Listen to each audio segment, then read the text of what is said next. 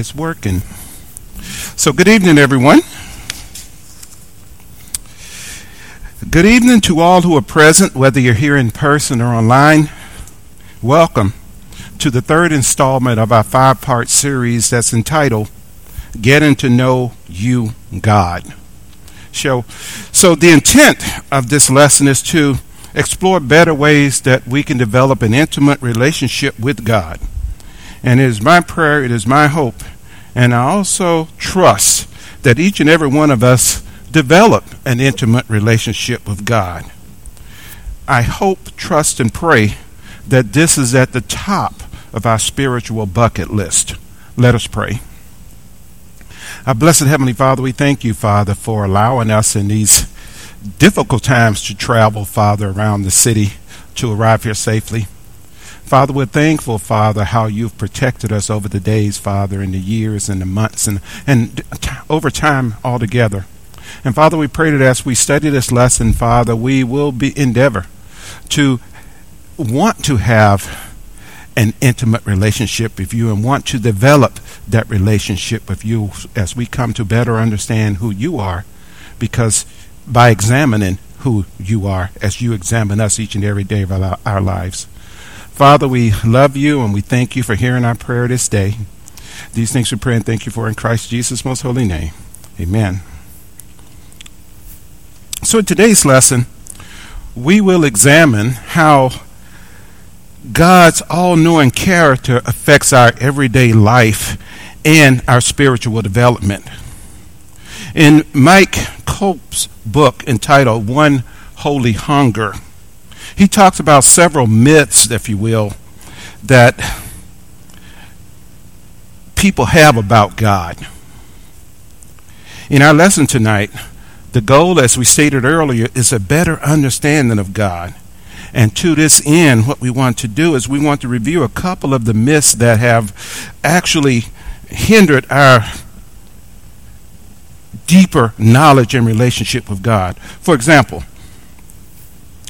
we have noticed that God is spirit, and God is spirit, but he uses both human and material images to help us relate to him and who he is as God our Father. And additionally, we see the greatness and the qualities that our God actually possess. This knowledge should inspire us to be like him, not to run away from him, not to be afraid of him, but to be like him. Imitating God's holiness is the best way to grow in the knowledge of God. In other words, the best way to know God is to imitate God. And imitating His holiness requires us to do two things. First of all, it requires us to be where he is. And when I say be where he is, we we know that in prayer he's there. We know that in service he's there. We know that in worship he's there. And the list goes on and on because we are told in all that we do in word and deed do all in the name of the Lord. And number two, to act in a way that he acts, understanding that that that that, that he acts with purity. And when we think about God's purity, we need to think about God and absolute purity. So, knowing God then is the reward of the spiritual life that, that would actually lead a Christian. And now, you got the word Christian, and I'm going to come back and talk about it a little bit more in a moment as a sidebar. But in this lesson, we will look at another misconception about God. The idea that God is only interested in judging us, God is only interested in condemning us. And that the Christian life is only a life that's about rules and regulations. Now, I'm about to say something, and some of you guys were probably thinking like this too, way back when, when we were real babes in Christ. I mean, shortly after we became Christians and we came out of the waters of baptism, we were going about our lives, maybe we were thinking like this too. When I first became a Christian, the one quality of God's personality that really, really bothered me was his omniscience. The fact that he is all knowing. Now, at the same time, I was happy to know that God was all powerful. Oh, yeah. I was happy to know that God was all good. I was happy to know that God was all wise. Now, why is this? Because you see, I figure one day I'm going to be in trouble. I'm going to have a need, and it's nice to know God can take care of these things. However, that He knew everything about me made me feel a little uncomfortable. He knew what I thought. He witnessed and judged every word that I spoke. He witnessed and judged everything that I did, be it good or bad. The idea of not being able to have anything secret, boy, that can make you a bit paranoid. It could drive a person to abandon God if that person doesn't realize how God sees or exposes life every day in a moment, we're going to be going to Psalm 139. So go ahead and turn over there, Psalms 139. And now, David, king of Israel, in Psalm 139, explored the idea of nakedness before God. And he came to both a comforting and encouraging observation as he examined the one who was examining him. Now, what is interesting about this particular psalm is that David goes from being closed to God, even running away from Him, to being fully open and accepting God and His complete presence in His life. In other words, this is what I'm saying. Instead of being closed to God, he became close to God we too can achieve this relationship if we so desire. You have to think about it. One time we made the decision to be closed to God. Then we made a decision to be close to God. This psalm helps us to understand the phenomenon of, of God being continually with us and, and how that complete intimate knowledge affects a person. Psalm 139 at verse 1, the Bible reads, O Lord, you have searched me. You have known me. Two verbs, search and know. O God, you have searched me. God does this searching through the Holy Spirit as we read in Romans chapter 8, verses 26 and 27. Oh Lord, you have known me the, the, this, this, this penetrating look into our spirit by the all wise Holy Spirit produces not only a casual acquaintance or a general idea of who we are, but it does something else. It, it, it, it puts a deeper and intimate knowledge of who we really are before us. And, and you know, it, it, gets so deep sometimes that this is something that we may not even understand about ourselves. We may not even be aware of. It may even make us a little afraid. But remember, when we become Christians and, and strive to be the child God wants us to be, the who we are, the who we are becomes clearer, and the what we were fades. It becomes even blurred, if you will. So, in the following verses, what David does is he explains the results of this kind of knowledge. I cannot hide from God, and I am naked before Him at all times. Verse 2. You know when I sit down and when I rise up. You understand my thoughts from afar. God is aware of us while we rest. God is aware of us when we rise up. God is aware of what we think about, good or bad. Verse 3 You scrutinize my path and my lying down and are intimately acquainted with all my ways. God knows what we do. God knows where we go. There are no secrets. Verse 4. Even before there was a word on my tongue, behold, O Lord, you know it all. God knows what we are going to say before it's even said.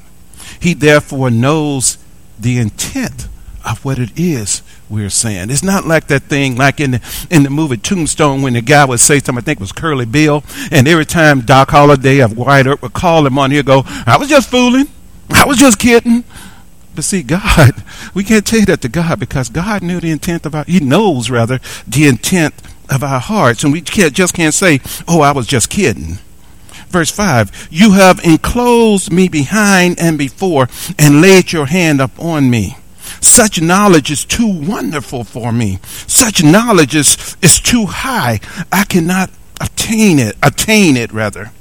So God surrounds us both physically and God surrounds us spiritually. And the intensity of this type presence is too much for the writer, writer to grasp. And you know what? The intensity is too much at times for us to grasp as well. For me to grasp. Verse 7 Where can I go from your spirit? Or where can I flee from your presence?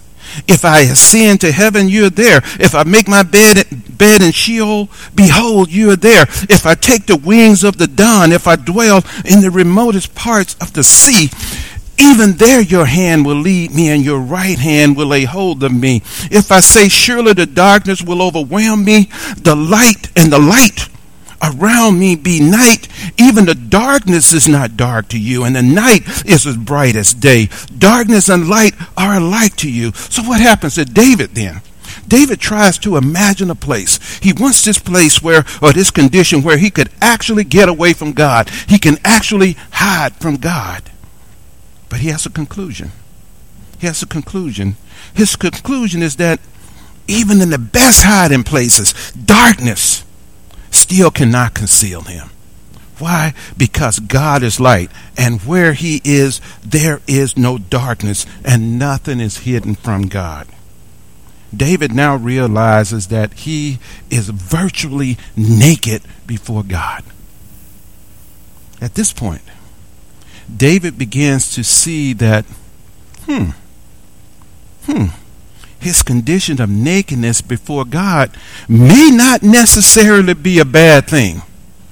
Instead of being uncomfortable or frightened, he begins to appreciate this special quality, if you will, that God has. Verse 13 For you formed my inward parts, you wove me in my mother's womb. I would give thanks to you, for I am fearfully and wonderfully made. Ah, for you adults that was here during the uh, VBS last summer, this is one of the verses that we were teaching the children. I will give thanks to you, for I am fearfully and wonderfully made. Wonderful are your works, and my soul knows it very well. My frame was not hidden from you when I was made in secret and skillfully wrought in the depths of the earth. Your eyes have seen my unformed substance, and in your book were written all the days that were ordained for me, when as yet there was not one of them. David realizes that it is this this powerful knowledge that was at work if you will in creating him that powerful work that was there in creating me. He recognizes that everything that exists, it exists because of God's knowledge. And for this reason, for this reason, he can rejoice in everything. In other words, he can look at the sun and rejoice in the sun because, you know, God made it. I don't know how many times you guys have probably had this happen too, where people have come to Alaska and you've taken them out to that park there in the Eagle River where you go to the end of the road and people stand there and they, every time I've taken somebody out there, it goes they look at that and say, wow, now you know there's a God. Look at the magnificence of this. He also recognizes that God knew from the beginning what David's life would be, but not only that, where his life would end. This brings him comfort. It should bring us comfort too. If God is with me at birth, if God is with me at death, then I am never alone because God is always with me. If David can come to that conclusion from, from his understanding and knowledge of God, we can say the same thing. God is with me at birth. God is with me at death. There is never a time that God is not with me. I am never alone. And this attitude then, his attitude that we were, that we started out talking about, it changes. It changes from I want to hide to this isn't so bad to hmm I praise God. I praise God because he knows so much. Verse 17 How precious also are your thoughts to me, O God. How vast is the sum of them. If I should count them, they would outnumber the sand. When I awake, I am still with you. In his understanding of God's omnipresence, David moves from appreciation to praise for God's knowledge that has made his present life possible. And not only that, he knows about his future life as well. His feeling, his feelings have gone through four stages, if you will. Stage number one. Yeah, as we started out reading this psalm, remember, there appeared to be discomfort at having someone knowledge surround him so much. And that's what I'm talking about when we come out from up there. There's that thing of knowing that there's this knowledge surrounding us. And we can't hide. And it's discomforting. But then, as we continue to grow in the Word of God, we would transition from babes in Christ to mature Christians. We start to appreciate that knowledge. And then we go to the next stage as we continue to grow. There is praise for such great knowledge. And then the fourth and final stage prayer and confidence based on that knowledge. As Christians, we too experience these four stages. That is, if I am seeking an intimate relationship with God. Now, I said there was going to be a sidebar earlier about this word Christian. C H R I S T I A N. The last three letters, I A N. It means to follow. Therefore, the word Christian, which was first applied to followers of Christ Jesus in Antioch, as we read, we read later at Acts 11 and verse 26, means to follow Christ it means to be followers of Christ. It means Christ followers. So when you hear the word Christian, forget about what the people in the world and how they want to use it, i.e., uh, I went to church somewhere, I go to church somewhere, that, that automatically makes me a Christian. What makes an individual a Christian is not the building where they worship at. What makes an individual a Christian is the one that they are following. Are you following Christ Jesus? If you are following Christ Jesus, then you are in essence a Christ follower. And you are in essence a Christian. Because that is the way it was intended when we read that at uh, Acts chapter 11 at verse 26. Acts 11 at verse 26, the Bible reads, And when he had found him, he brought him to Antioch for a whole year, they met with the church and taught a great many people. And check out what it says next. And in Antioch, the disciples of Christ Jesus were first called Christians. So don't be afraid of this word. Don't be afraid of this word. God gave it to us if you are a disciple of Christ, a follower of Christ, a Christ follower, then yes, you are a Christian and there's nothing wrong with it. There's nothing to be ashamed of. And what we need to do as Christians is stop letting people dictate to us the words that we can use. Because you get to the point where they tell us we can't even say God because they use it.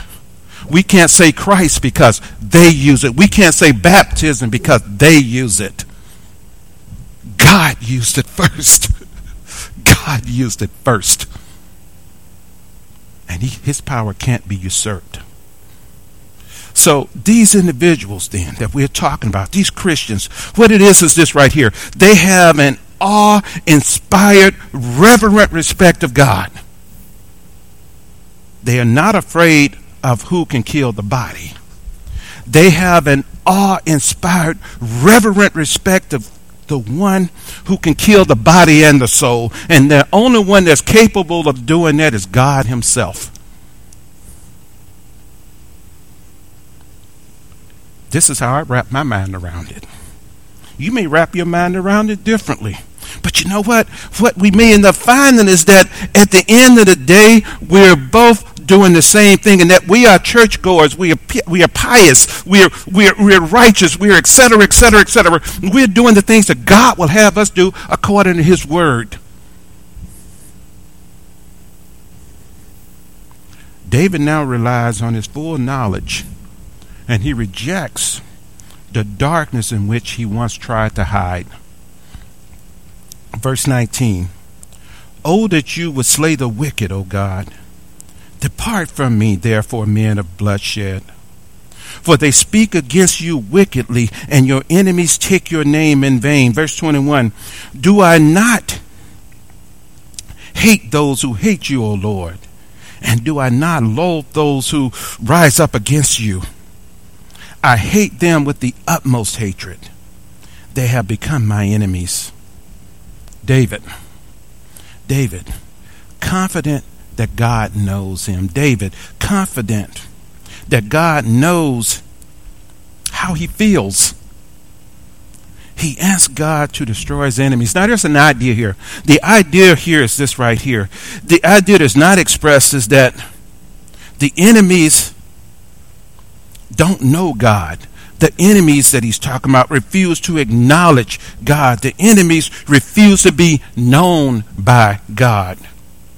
Therefore, they deserve to be punished.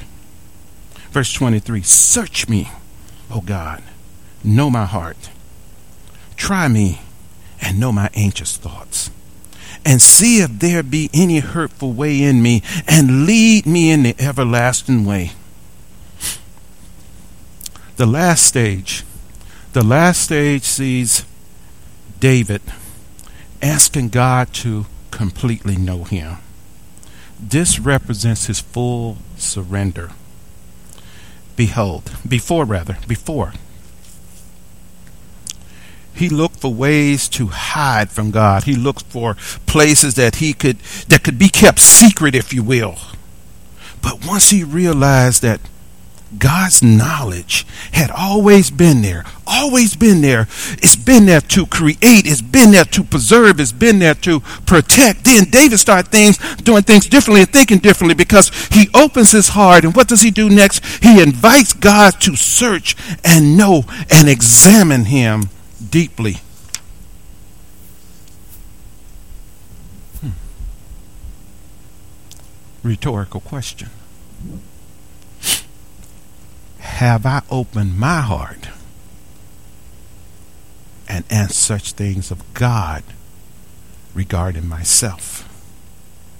At this point, David wants God's knowledge to heal him of his anxieties, of his sinfulness, of his infidelities. Rhetorical question. What do I want from God? Do I want Him to heal me of my anxieties, my sinfulness, and my infidelities? David's final plea is for God to take him by the hand and lead him to heaven. Why? Because he no he is no longer afraid. He now has this awe-inspired, reverent fear. I'm sorry, respect this awe inspired, reverent respect of God, of you, God. Have you have you ever contemplated where you are in the process of being known by God? Are we still hiding things or living a double life, if you will, pretending that God may not see or care about our secrets. Hopefully, hopefully, we moved away from this this immature stage of development and arrived at the point in our lives where we can rejoice, we can praise, we can have confidence in God. Why? Because God knows.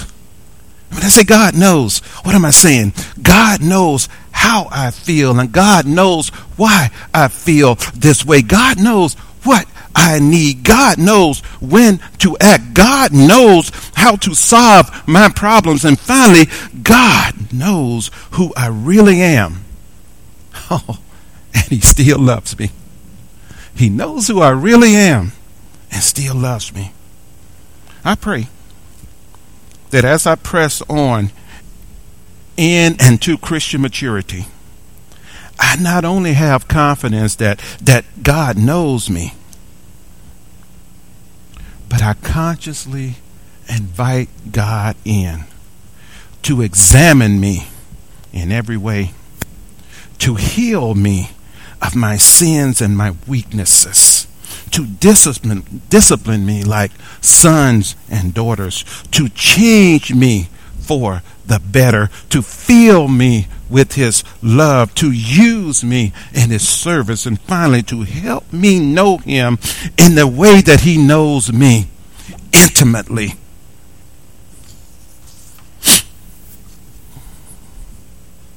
This total submission to the scrutiny of God is the final stage of mind development and Christian maturity.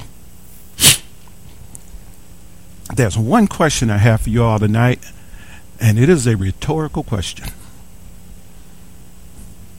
Think about it, answer it to yourself, and trust me, God will hear you. he will hear you. And the question is this How can I use this lesson? How can I use this lesson to grow spiritually? How can I use this lesson to grow spiritually?